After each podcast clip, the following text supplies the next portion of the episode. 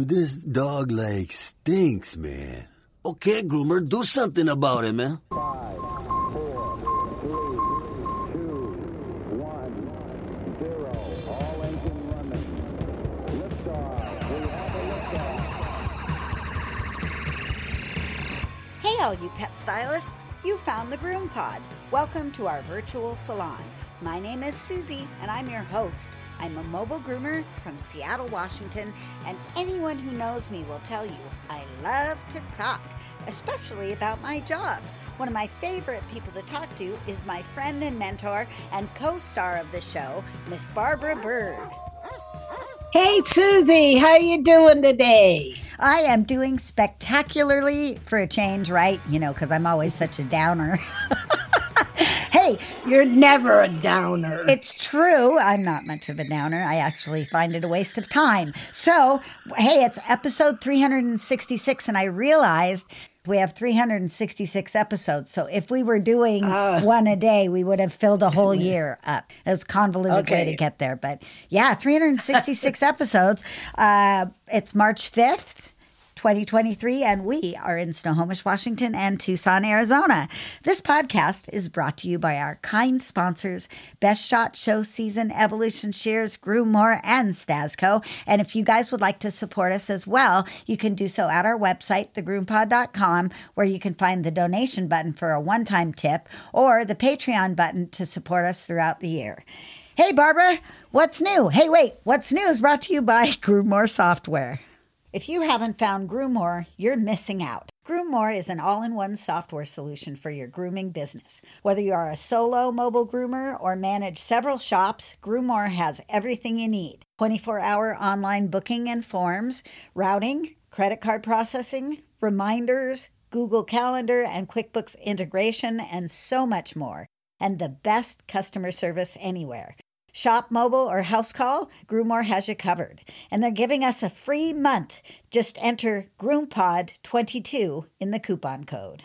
I suppose I should tell you what we're talking about today. We're talking about what happens when you spot a flea. Ah! I know it strikes fear into all of our hearts, but what do you do when you after you've panicked? And uh, also cats and essential oils. So Barbara, what happened to you this week?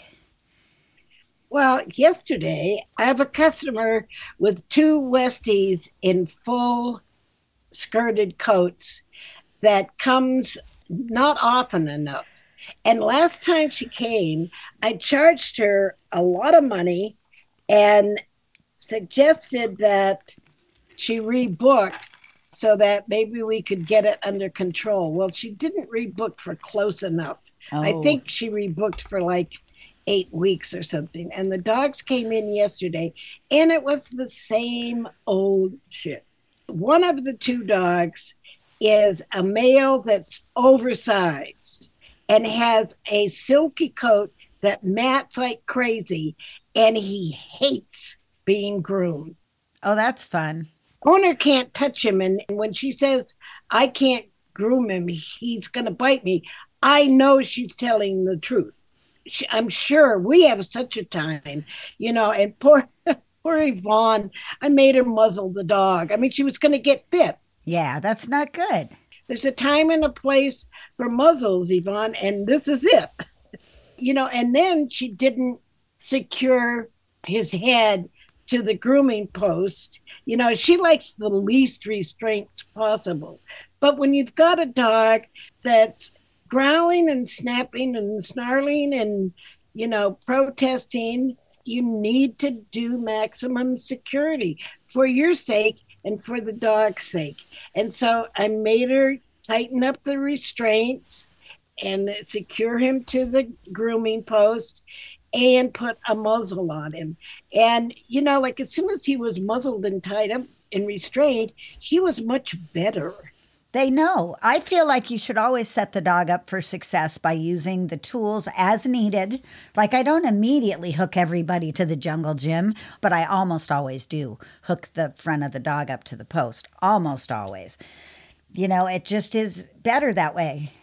I rarely do that, but part of it is because, well, part of it is because I I have got too much clutter on my two my two grooming posts. I've got hooks on them, hooks on the hooks, and I, you know, I've got just paraphernalia, grooming paraphernalia hanging there, and makes it um, difficult to to get you know like anyway so i don't do that so often but i know when i need to do that.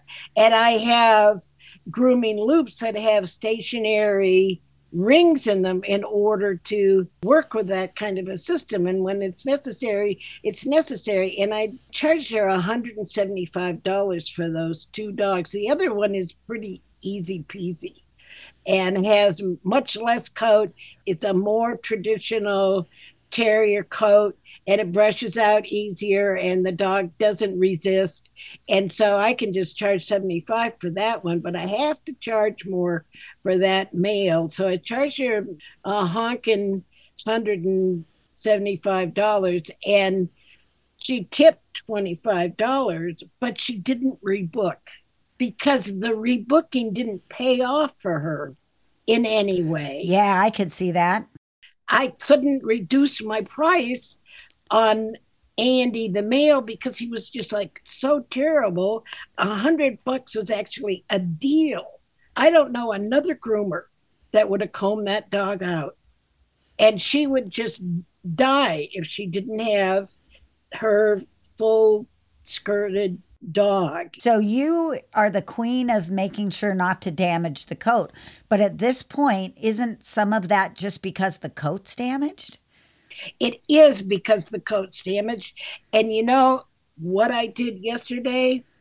I removed all of my slicker brushes, unprotected slicker brushes, from the back grooming table. I'm just gonna hide them. I don't I'm just have to deal with where am I gonna am I gonna actually bring them home or am I gonna hide them? Because I know that Dave's gonna go looking for them. But I just cannot allow these groomers of mine to keep using those brushes that I know are contributing when you have a skirted coat that has to exist on the dog for years. Yes. You're going to have accumulated damage no matter what you do. But if you use sharp tools that are going to poke and scrape and scratch the hair cuticle, that damage is going to accumulate and cause matting problems. Yvonne was just doing it to my face. I mean, I just turned around and she's using this big blue Tangle Buster slicker brush, curved slicker with sharp pins, and I just took it out of her hand. I said, Do not use this. And then I gathered up all the others, and I'm just going to You're so sneaky. hide them. I, well, Well, you're not you sneaky gotta. though, because you let them know. But then you know you got to do what you got to do. Yeah, you know, and you, you got to do what you got to do. And I have threatened to do that on numerous occasions. And now I just said, okay, I'm doing it. I have so many tools. We have so many options. We have good slickers that do the job that are protected pins. Use them. Yes. Don't just grab this. But I like a curved plate because it's, easier to brush it up. Well, so sorry. you know, not if it's going to nick and scratch. I don't know why it's so hard to get my own staff to believe me. It's just true that when something is accumulative in nature, you can't see it, the direct cause effect, it's very hard to convince people. It's true. It's true. It's true. So that you can't ever back that damage off at this point. That hair is No, you and- can't. Right. You, no, you can temporarily. You can use conditioners that will temporarily, especially if they have proteins that will fill in those cracks and that will seal the hair shaft. And but it's going to wear off. what would be the ideal grooming period for these dogs then with the damaged coat? Would it be weekly? I mean, if you really wanted to get through it, or No, I think monthly would would help a whole lot. But she's not going to pay. yeah, she's not going to pay uh, you know 150 and she's not going to pay the money to do it every month i think i'm going to suggest to her next time they come that i trim the coat that like can you trust me to trim this coat so it'll still look like a westie I'm not going to shave it, but let me trim it up so that there's less pulling and tugging that involved in grooming the dog. Fingers crossed. Yeah, fingers crossed. I am so I was going to say patronizing towards my customers, but I'm so accommodating. That's the right word. And yesterday I, I had a couple of last minute cancellations. So what I had, I had the two toy poodles that never have made an appointment on, on first try yet. Yes. You know, so I had them in the book for one o'clock. And then another one of my often canceled people called to get magnet in and i said oh you know those dogs might fail i'll just put magnet in there and we'll have something to do this afternoon right well i got a text from the owner of the two toy poodles my dad marshall who usually brings the dog in now and gives me a hundred dollar tip my dad is out of town he had booked for three weeks my dad is out of town and i'm in bed with a sinus headache and I have to cancel the appointment. I can't make it. You know, Susie, how do you tell when a client is lying? I have to see their face. You have to see their face. I don't. I'm not paranoid. I don't think that people lie to me very often because of who I am. I mean, not who I am in the industry, but just the kind of person I am. I'm not easy to lie to because I'm open and and it's easy. I admit my weaknesses and failures, and you know you can too, as does the the old man that brings those two poodles. But this daughter, I've never met her. She's never made an appointment. I just don't believe that she had a sinus headache, that she was sick. I get it. Uh, my spidey senses just said uh, she just doesn't want to bring the dogs in because it's only been three weeks. I think you're dead on. So now I have to decide how I'm going to handle that. But then what happened after that, I got this text from Magnet's owner, my backup guy, and she said, One of my front teeth just fell out. Can we reschedule? Oh my. That's something that really probably happened because you wouldn't fake that mistake. you wouldn't fake that. I've had that happen. I know how awful it is to lose a visible tooth like that. And I just said, just bring him. you know, I said, we can offer it. We can do curb service. You won't have to get out of the car. We'll just come get him. He's itching and allergic and he needs my medicated itching shampoo. Just bring him. Tell her you'll take yours out. yeah, yeah, right. I'll take my teeth. I get. I'll take the whole thing out. Come on, now. Yvonne will greet you. He, she certainly doesn't care. Nobody has to see you. So then she brought him. I just put a little bit of pressure on her. I said, you know, I really need to do him now because I don't have any openings next week because I already rebooked the poodles for next week. So come on, people, you can't just keep filling my week and canceling my week and filling the next week. You know, I need money and I need it now. Bring your dog. But she got sick after the dentist visit. So then she called and she couldn't pick him up. Well, that's a conundrum. What are you going to do? She kind of lives in the hood. Okay. I got back to her. She's got a backup person that takes Magnet, but she couldn't take him or something. And I said, Your house is on my way to the Mexican food place that I'm going to after work. I can just bring him to you. And she said, Okay, that will work. And then she got back to me and said that this other person was picking him up. Oh, that sometimes works and sometimes doesn't and I charged her for a full groom, and it was really nothing but a bath and kind of trim up. But I charged her for a full groom seventy five dollars, and she tipped me twenty five and zelled it right to my bank. You know, I felt a little guilty, and Yvonne says, "No, don't feel bad. Steve's backed out so many times. It's a cancellation fee. It's fair that you should get that this time. So that that was my day yesterday. It was kind of weird and and kind of yeah. I was glad the day was done. Let's put it that way. Yes. Well, I've often talked about Buddy the Bichon, and Yep. how I was trying to sculpt him into a really honestly beautiful sculpted Bichon with a cute butt and a nice crest. And the last time I went Oh, there, I suggested on your advice as well to go to one length all over for the body and make it a little easier for him because he's so- stressed all the time. You know, as much time as we've spent together since he was a baby, he still doesn't like leaving the house. I think he's agoraphobic. I think that's Buddy. So you take him outside and he starts to shake a little bit and worry. And uh, I take him in the trailer and I calm him down as best I can. But he does not enjoy the grooming process.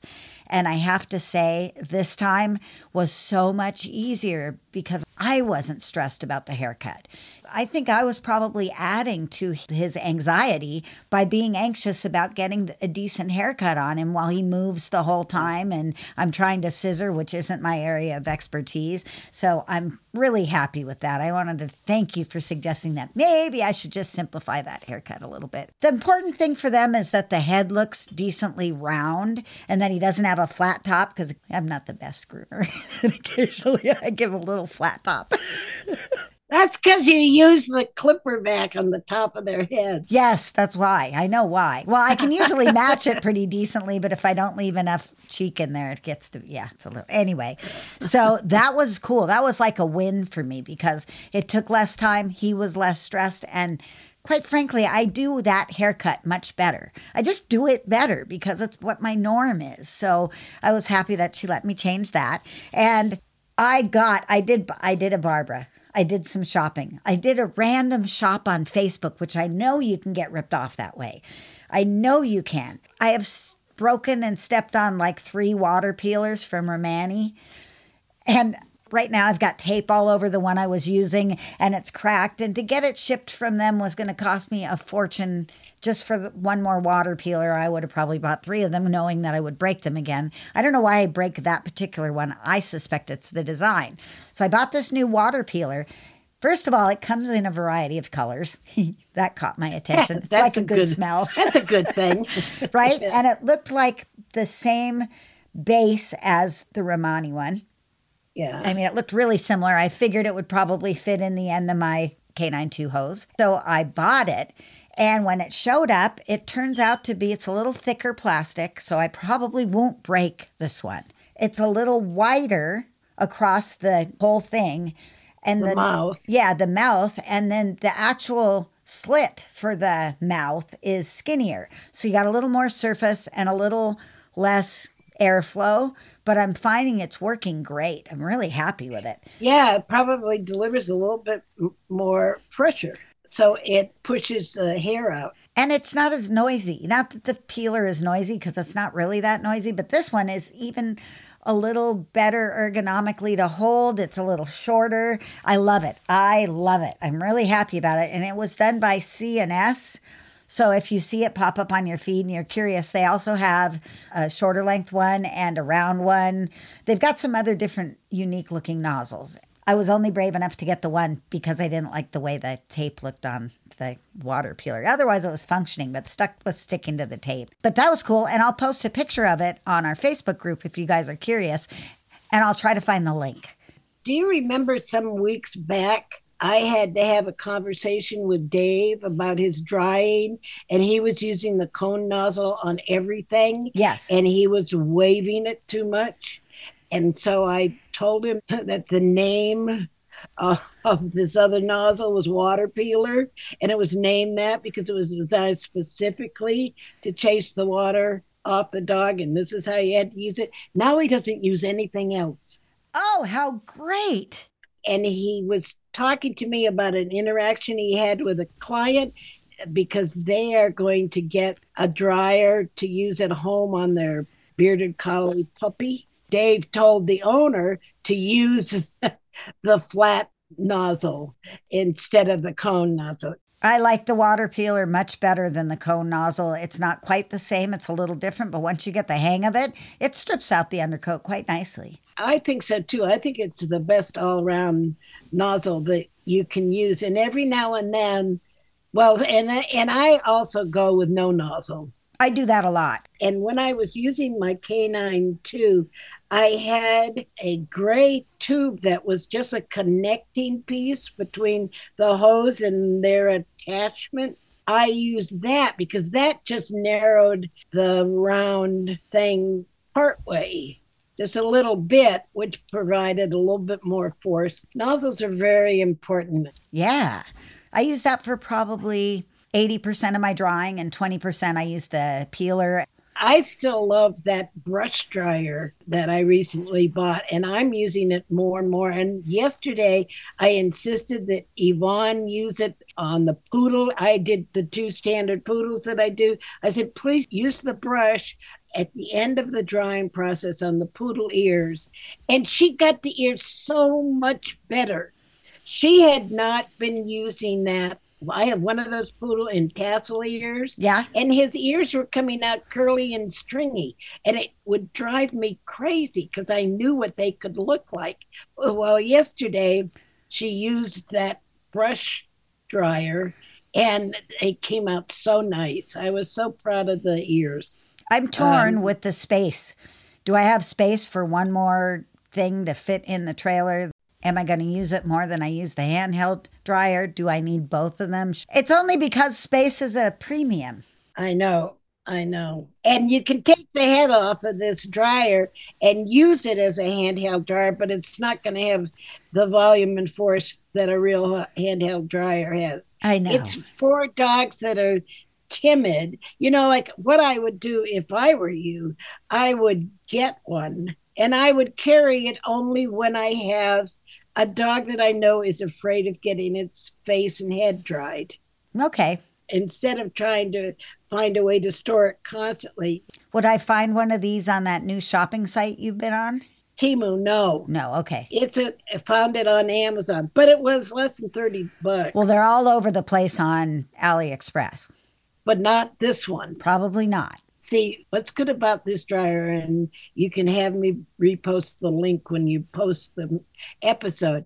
This dryer has air that flows all the way around the brush head. So the first brush dryer that I got had air that was underneath the brush head. And that was a little bit tricky for me. And then the second one that I got had air that was on top of the brush. And that was unsatisfactory. I mean, it wasn't perfect. And so when I saw this one that it was blowing the air around the brush, I thought, voila. And it has a slicker brush head with protected tips. Okay. And it's more narrow at the front where the brush head is, where you want to hold it. So it's more comfortable than the big fat one that I had that was doing a okay job, but it was uncomfortable on my hand. So this is comfortable. It has air that flows solidly around the brush. You can take the head off and just use a full air on the dog. It can go hot or cool. You can go low or high. Okay. You've sold me. You've sold me. I'm going to do it. Hey, let's take a break and let's head into our first appointment, which is what to do when you spot a flea. Did you know that Stasco has come out with a couple of new products? First, there is the Stasco Oatmeal Protein Conditioner. This conditioner provides exceptional body and manageability and super shiny finishes. And it has a wonderful apple scent that I love. Great in the recirculator, too. And they have a new matching protein conditioning spray, dematting, anti-static conditioning, and finishing all in one, just like the original Stasco spray, but with that delicious apple fragrance. Look for these new products at trade shows and your favorite distributors like Cascade Grooming Supplies.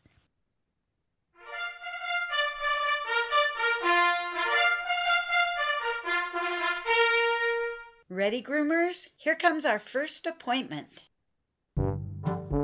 So, Barbara, you're working on a dog, and all of a sudden, out of the corner of your eye, you catch movement. So, you pick the dog up by its front legs and look at its belly, and you find hitchhikers. What do you do? That's the question. What do you do? Because you've already got the dog in your possession, it's in your shop, and it's polluted, if you will. And you've already given it a bath? No, not yet.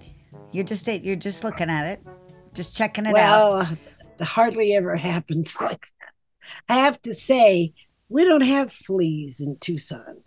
I was just going to mention that. You are in such a nice, dry place that you don't really have them. I looked at a map and I looked at where fleas are and where they're not, and where they're frequent and where they're seasonal.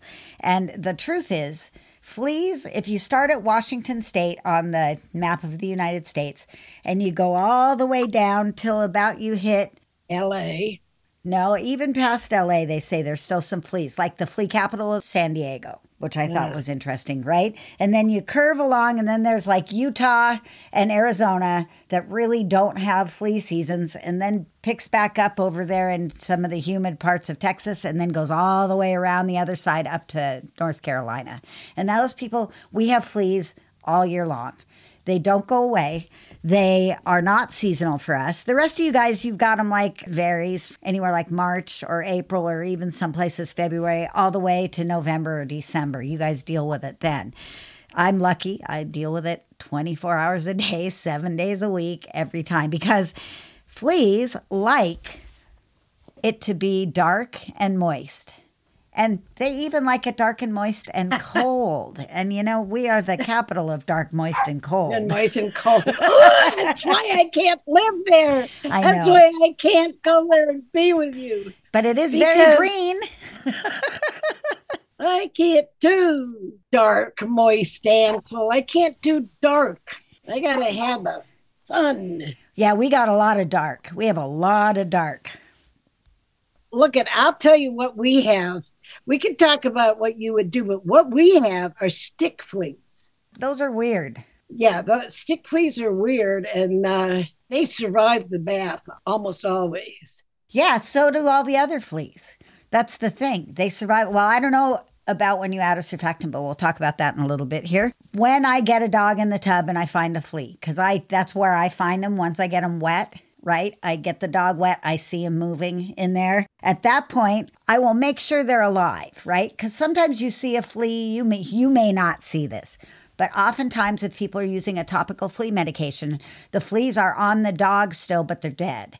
They're dead. Yeah. Yeah. And they're flat and they don't have any blood in them. And when you try to smash them, nothing happens. But the particular way that I kill fleas, I don't know about the rest of you guys, is I smash them between my fingernails until they pop. And that's the only way I can feel comfortable, like I've really taken them out. Yeah, I do that with ticks. I do that with ticks. I pull them out and then I sever them with my thumbnail on my finger. Well, I also will kill them with a dot of dish soap. Oh, yeah, that'll do it too. Yeah, absolutely. I have dish soap at my tub because I do sometimes wash dishes. We have water bowls and Right. all this kind of stuff. And so I have it at my fingertips, and I'll just put a drop on the, you know, or if it's a tick, I'll pull the tick off and put it on the edge of the tub and give it a drop of dish soap, and it's goners from there on. So after I do find a flea on somebody, I will take a moment as I'm washing the dog and text the owner and say, Hey, I found a flea. Do you want me to give a Capstar? I carry Capstar in the trailer. And that way, if I've given a Capstar, by the time the end of the groom is happening, the fleas that are dropping off have been infected with the Capstar, hopefully, because it starts working pretty quick. 30 minutes. 30 minutes, yeah. So I feel pretty confident if they let me give a Capstar that I'm not going to have an infestation in my trailer because that's the real risk. I have a very tiny space with lots of damp corners. And well, the whole thing is damp. Anyway, I'll ask if they want to give me to give a Capstar. If they have a topical, they'll apply at home, or if they just want me to do a really good flea bath. Let's talk about doing a good flea bath. So, fleas don't actually drown without assistance they can live and they're very buoyant because they have a waxy cover to their exoskeleton and it actually even goes down into their trachea, the waxy part. And that's why you can't really drown them. They've got all kinds of like water repellent properties to them. And they're so tiny that they're buoyant. If there's nothing there to break the surface tension on the water, they'll just sit on the top of the water. And in nature, they'll float along there for as long as they need to until they can catch a ride to the shore somehow, you know, get a leaf or, some shoreline or whatever.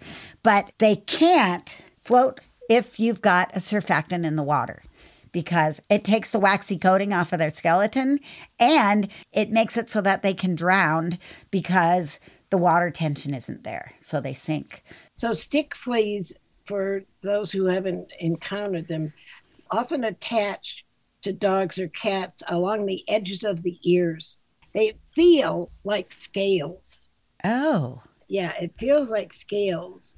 And there's a certain feel, but you don't go feeling along the edge of every dog's ears so that if the dog is coated, they can escape you and they don't seem to die with the shampoo. This is one of the only weaknesses, I would say, of the recirculating bathing system is that it dilutes the surfactant so much that it's not so toxic to the fleas anymore. And that's why I just put straight dish soap on a flea, you know, and actually I will grab like a clarifying shampoo. If I'm going to give a flea bath, if I see something in the tub and I think, uh oh, I've got more than one here, I will just grab a clarifying shampoo or a degreasing shampoo that has a higher concentration of stronger surfactant and do a hand bath. Just apply it straight on rub it in real good all over and let it sit for five minutes and then rinse it. And pretty much that will take care of most of the fleas. When I have a tick, I just squirt it with Adams tick spray and kill it like that. And if I have stick fleas, I will use a Q tip and apply the Adams flea and tick spray to the edge of the ear and cover the ticks and um, uh, try to kill them that way. That's crazy. I just looked at a picture. I had a whole different picture of what it would look like. I was thinking like it was a straight body, but it still just looks like a flea. It's just a really sticky one. They usually are grouped together, and so they layer themselves on top of each other. And that's what feels like scales to your thumb or your fingers at the edge of the ear. And as soon as I feel that, I know what that is. It's amazing how much a groomer's sense of touch is one of our secret powers. oh, that's so true. so, uh, my favorite shampoo to use, as you were mentioning earlier, for flea situations is Grime Time. Mostly because I like the way it feels in my hand. And if I'm going to hand bathe, I use that. I do use it in the recirculator too, but it's really great for hand bathing. And it's nice and powerful in its surfactant. Grime time is straight sodium lauryl sulfate. Well, that's why. Yeah, that's why it will kill fleas. And you're right. If I have a jar of grime time, it's very easy to just stick your finger in the jar and dab that on a critter. Or if you want to be very hygienic, you take your tongue depressor and you stick that in the pot. But I really do like digging my clean fingers into that pot. It's just fun. But it's always, almost always solid where we live. There's only like a couple months out of the year where it gets to be a liquid. well, yeah. So let's explain. Okay. That sodium lauryl sulfate is the, the one surfactant that will turn to a gel when it's cold. So it just gels up. Uh, it just has to do with its little molecules in there. They just puff up and gel the, the substance. And so the grime time is sold in a jar. And in the winter, you can't pour it because it's gelled up but we like the kind of slimy texture that it is. And it works really well. You're such good. a 10 year old. You were such a 10 year old. you probably played with slime when you were a kid. No, they didn't have it. I would have. My uh. mom, my parents would have never let that in the house, though, so it would have been a non-starter. but I would have wanted to try it. Yeah, so I'll grime time them up and let them sit. Maybe five minutes, ten minutes. How long do you think you need to let those fleas soften? Five. T- If it's ticks, I might go longer, but five minutes for fleas. And then you got to condition after you use that stuff because that's a harsh surfactant and it's going to strip the natural oils for sure. So follow up with a conditioner. Yeah, so just like it strips the waxy coating of the flea or tick, it's going to strip the natural oils on the hair shaft and maybe on the skin. So you follow up with a good conditioner. And then I'll put a towel down behind the dog to try and catch any freeloaders that happen to be still alive and land because they do seem to be attracted to the towels. And at least I can catch them that way. And then I call the rest of the people on my appointment schedule and let them know that there was a flea in there and what do you guys want to do? Oh, I never do that. I never do that. Right, but you have a whole shop. I have an 8 by 10 amount of space. It depends. If it's not a huge flea infestation, like the one that happened just recently this week was three fleas, and I think they were dead. So I didn't bother. I would only alert other because I don't want to trigger their paranoia about fleas in my shop. Makes sense. So I only alert people when I know I've dealt with an infestation and I've had dozens of fleas on an animal. Then it's likely that there are some free fleas in your environment. But if it's just one or two or three fleas on an animal, I'm not going to alert the whole system. I will tell the people that I know are hypersensitive because there are some people that are like really obsessive with their pets and things like that. They actually appreciate knowing that somebody had a flea in there and I tell them to watch for it. Um, but I'm with you actually. If there's not a big enough infestation, I'm not going to worry people unnecessarily. But I'll go in and vacuum everywhere in my corners and do that. And I'll empty my clipper vac if I've done a clip a clipper vac haircut, I'll empty the clipper vac, put it in a bag, and tie it off. Preferably leaving it at the house that had the fleas in their garbage. That's what I like to do. I don't like to take the remainder hair that gets sucked up in the clipper vac. I don't want to take that then to the next house and the next house and then empty it at my house and end up with fleas hanging out at my house. So I will try to always leave that at the house I'm at. I know you guys in shops don't get that. That's it. It's flea season. Get ready. Get yourself some grime time. The majority of the information I got is off of a website called fleascience.com, which was really an interesting site. They happened to mention that Dawn dish soap is a great killer of fleas because it's primarily the same as grime time. Well, and it has alcohol in it. So, what we need to know about alcohol is that alcohol is a knockdown chemical, it will render the flea disabled temporarily. So, if you've got a bunch of fleas flitting around an animal that you're just taking in and you can't get it to the tub right away, you can spray some alcohol on it and that will like disable the fleas temporarily. Dawn dish soap has alcohol in it and it's a solvent for grease on your dishes and so it's uh, it gives it extra potency for stripping that waxy coating of the exoskeleton of the flea or tick then also super important to condition afterwards, like you said. Always Yeah, and apparently Jet Dry. I don't know uh, how many people use Jet Dry. It's like uh, an addition to your dish soap that you put in a little separate thing, and it keeps the spotting off of your glasses and things like that. Apparently, Jet Dry is just a surfactant with no foaming agent, so that's another option. and about capstar capstar has a very safe history very safe history and the only reason I, I don't carry and keep capstar with me is that my flea incidents are so rare that my capstar expires out before I get to use it. And the stuff is fairly expensive, but you can buy Capstar online. You can keep it in your shop if you live in a flea area, and you can use it with the owner's permission and charge them for it. That's what I do. You can even charge as much as $10 and make a slight profit off it if you wish. But you need to shop around online because I've found that I was looking at Capstar for large dogs and it runs anywhere from like $39 to $99 online. $99 was Petco. Yeah, that's a widespread.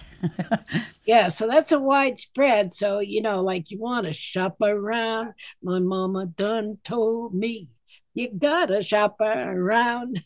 oh, baby. Well, I think that puts the flea funerals to rest at this point. Let's move on to our next appointment. But first, we've got some bills to pay. Hey, Chris Bear Anthony here. You may know I've been swiveling for years now with my beloved Evolution shears, but I wasn't actually born with a pair of swivel shears in my hands. Check out our website and Facebook page for our library of how to videos, or give me a shout for a personalized guide. Your hands will thank you. Don't forget, GroomPod listeners get $10 off and free shipping with the code GroomPod. What are you waiting for? Give them a try today.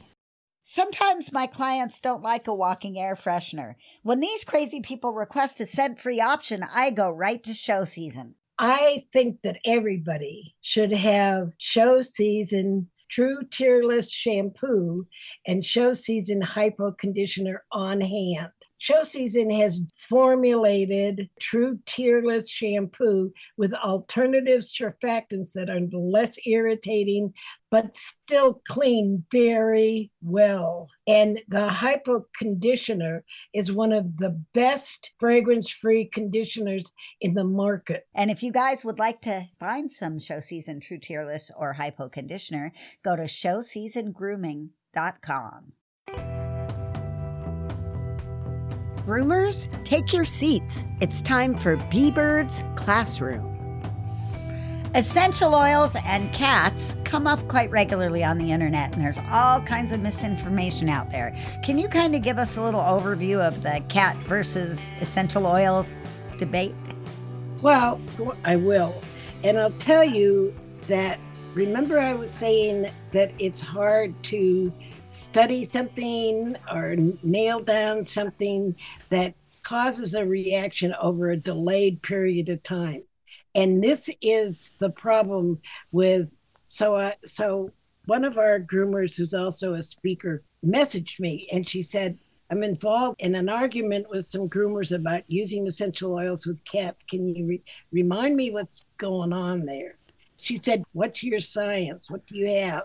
Well, you know, it's real hard to have science when something is accumulative and deadly over a period of time where some animals are affected worse than others. You know it's just like not applicable to essential oils which makes for it just fuels the arguments because you can't point to a specific study where they studied you know like 50 cats and 20 died, right? Right. There's none of that. First of all, toxicity of essential oils is quite specific to cats. There are some essential oils that are also hazardous for dogs, um, like d-limonene and uh, tea tree oil can be. But cats are, as a species, susceptible to toxicity from essential oils because of an, a missing enzyme in their liver function. So they lack a specific li- liver enzyme called glucara, glucuronoltransferase. Hmm. Glucur, glucu, glucuronol. Cuckoo, I can't say it. Cuckoo, cuckoo, transferase, which is responsible for metabolizing and detoxifying many compounds, not just essential oils, uh, but including essential oils. And this means that the essential oils can accumulate in the cat's body, leading to toxicity and potential fatal effects. So, hello, and I have to say that as a aromatherapist, which I practiced for quite a few years, I was in denial about this. Because it can't be scientifically established, I was in denial about the toxicity towards cats until I had a shop cat of my own die at nine years old from liver kidney failure. And I didn't think of it at the time. I, you know, like I just thought, oh, poor Bubba. Short life. Yeah, that's a short life for a cat. That cat that you just saw scurrying out of my lap is like 16 years old. And I got to thinking later down the line, even more than a year after his death, that what was going on at my shop during his life was one of the periods where I was practicing the most use of essential oils. And I thought I was being very responsible because I was rotating what essential oil I was using. However, it was before I was really into the chemistry of the essential oil components.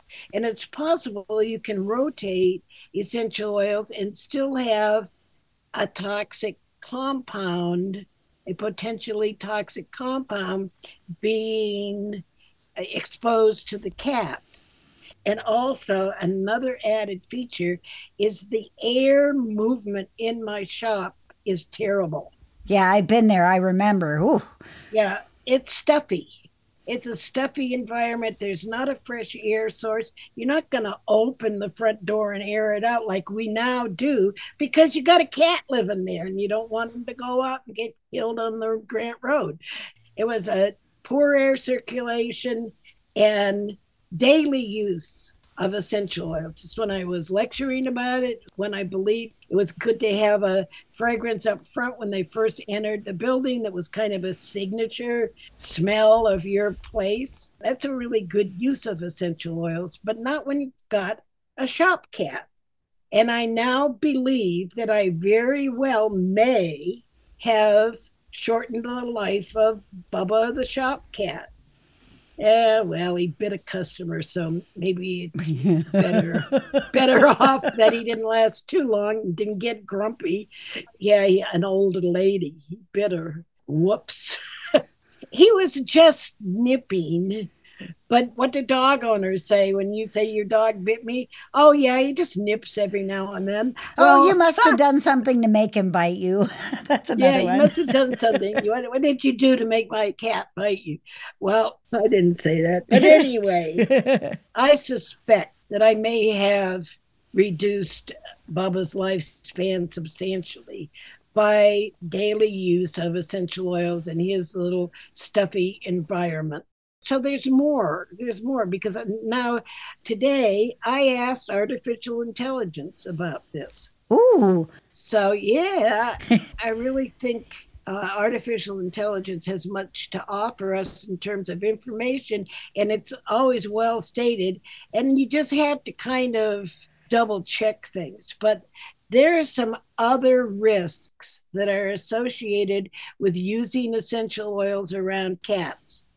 One, respiratory problems. Cats have a highly sensitive respiratory system, and the inhalation of essential oils can cause breathing difficulties, coughing, and wheezing. Some essential oils can even cause respiratory distress, which can be fatal. Two, skin irritation. Essential oils can cause skin irritation and inflammation in cats, leading to rashes, redness, and itching. And some cats are more susceptible to skin reaction due to their own grooming behaviors, such as ingesting, licking, eating that uh, essential oils while cleaning themselves. Digestive problems. Some essential oils can cause gastrointestinal problems in cats when ingested. Symptoms may include vomiting, diarrhea, and abdominal pain. In severe cases of ingestion of essential oils can lead even to liver damage and organ failure. Neurological issues. Some essential oils can affect the nervous system of cats, leading to tremors, seizures, and even coma. These oils include wintergreen, camphor, and tea tree oil. Allergic reactions. Cats, like humans, can develop allergies to essential oils. Even if an oil is generally safe for cats, an individual cat may have an allergic reaction to it, leading to symptoms such as itching hives and swelling of the skin. So, there you have it. There are multiple risks associated with using essential oils on or in the presence of cats. For me, I finally got it. And I finally did a 180. The multi level marketing people will tell you just as long as you use their oils, there's no risk. and that's absolutely false. Oh, Patty, because it's not the quality of the essential oils that's toxic.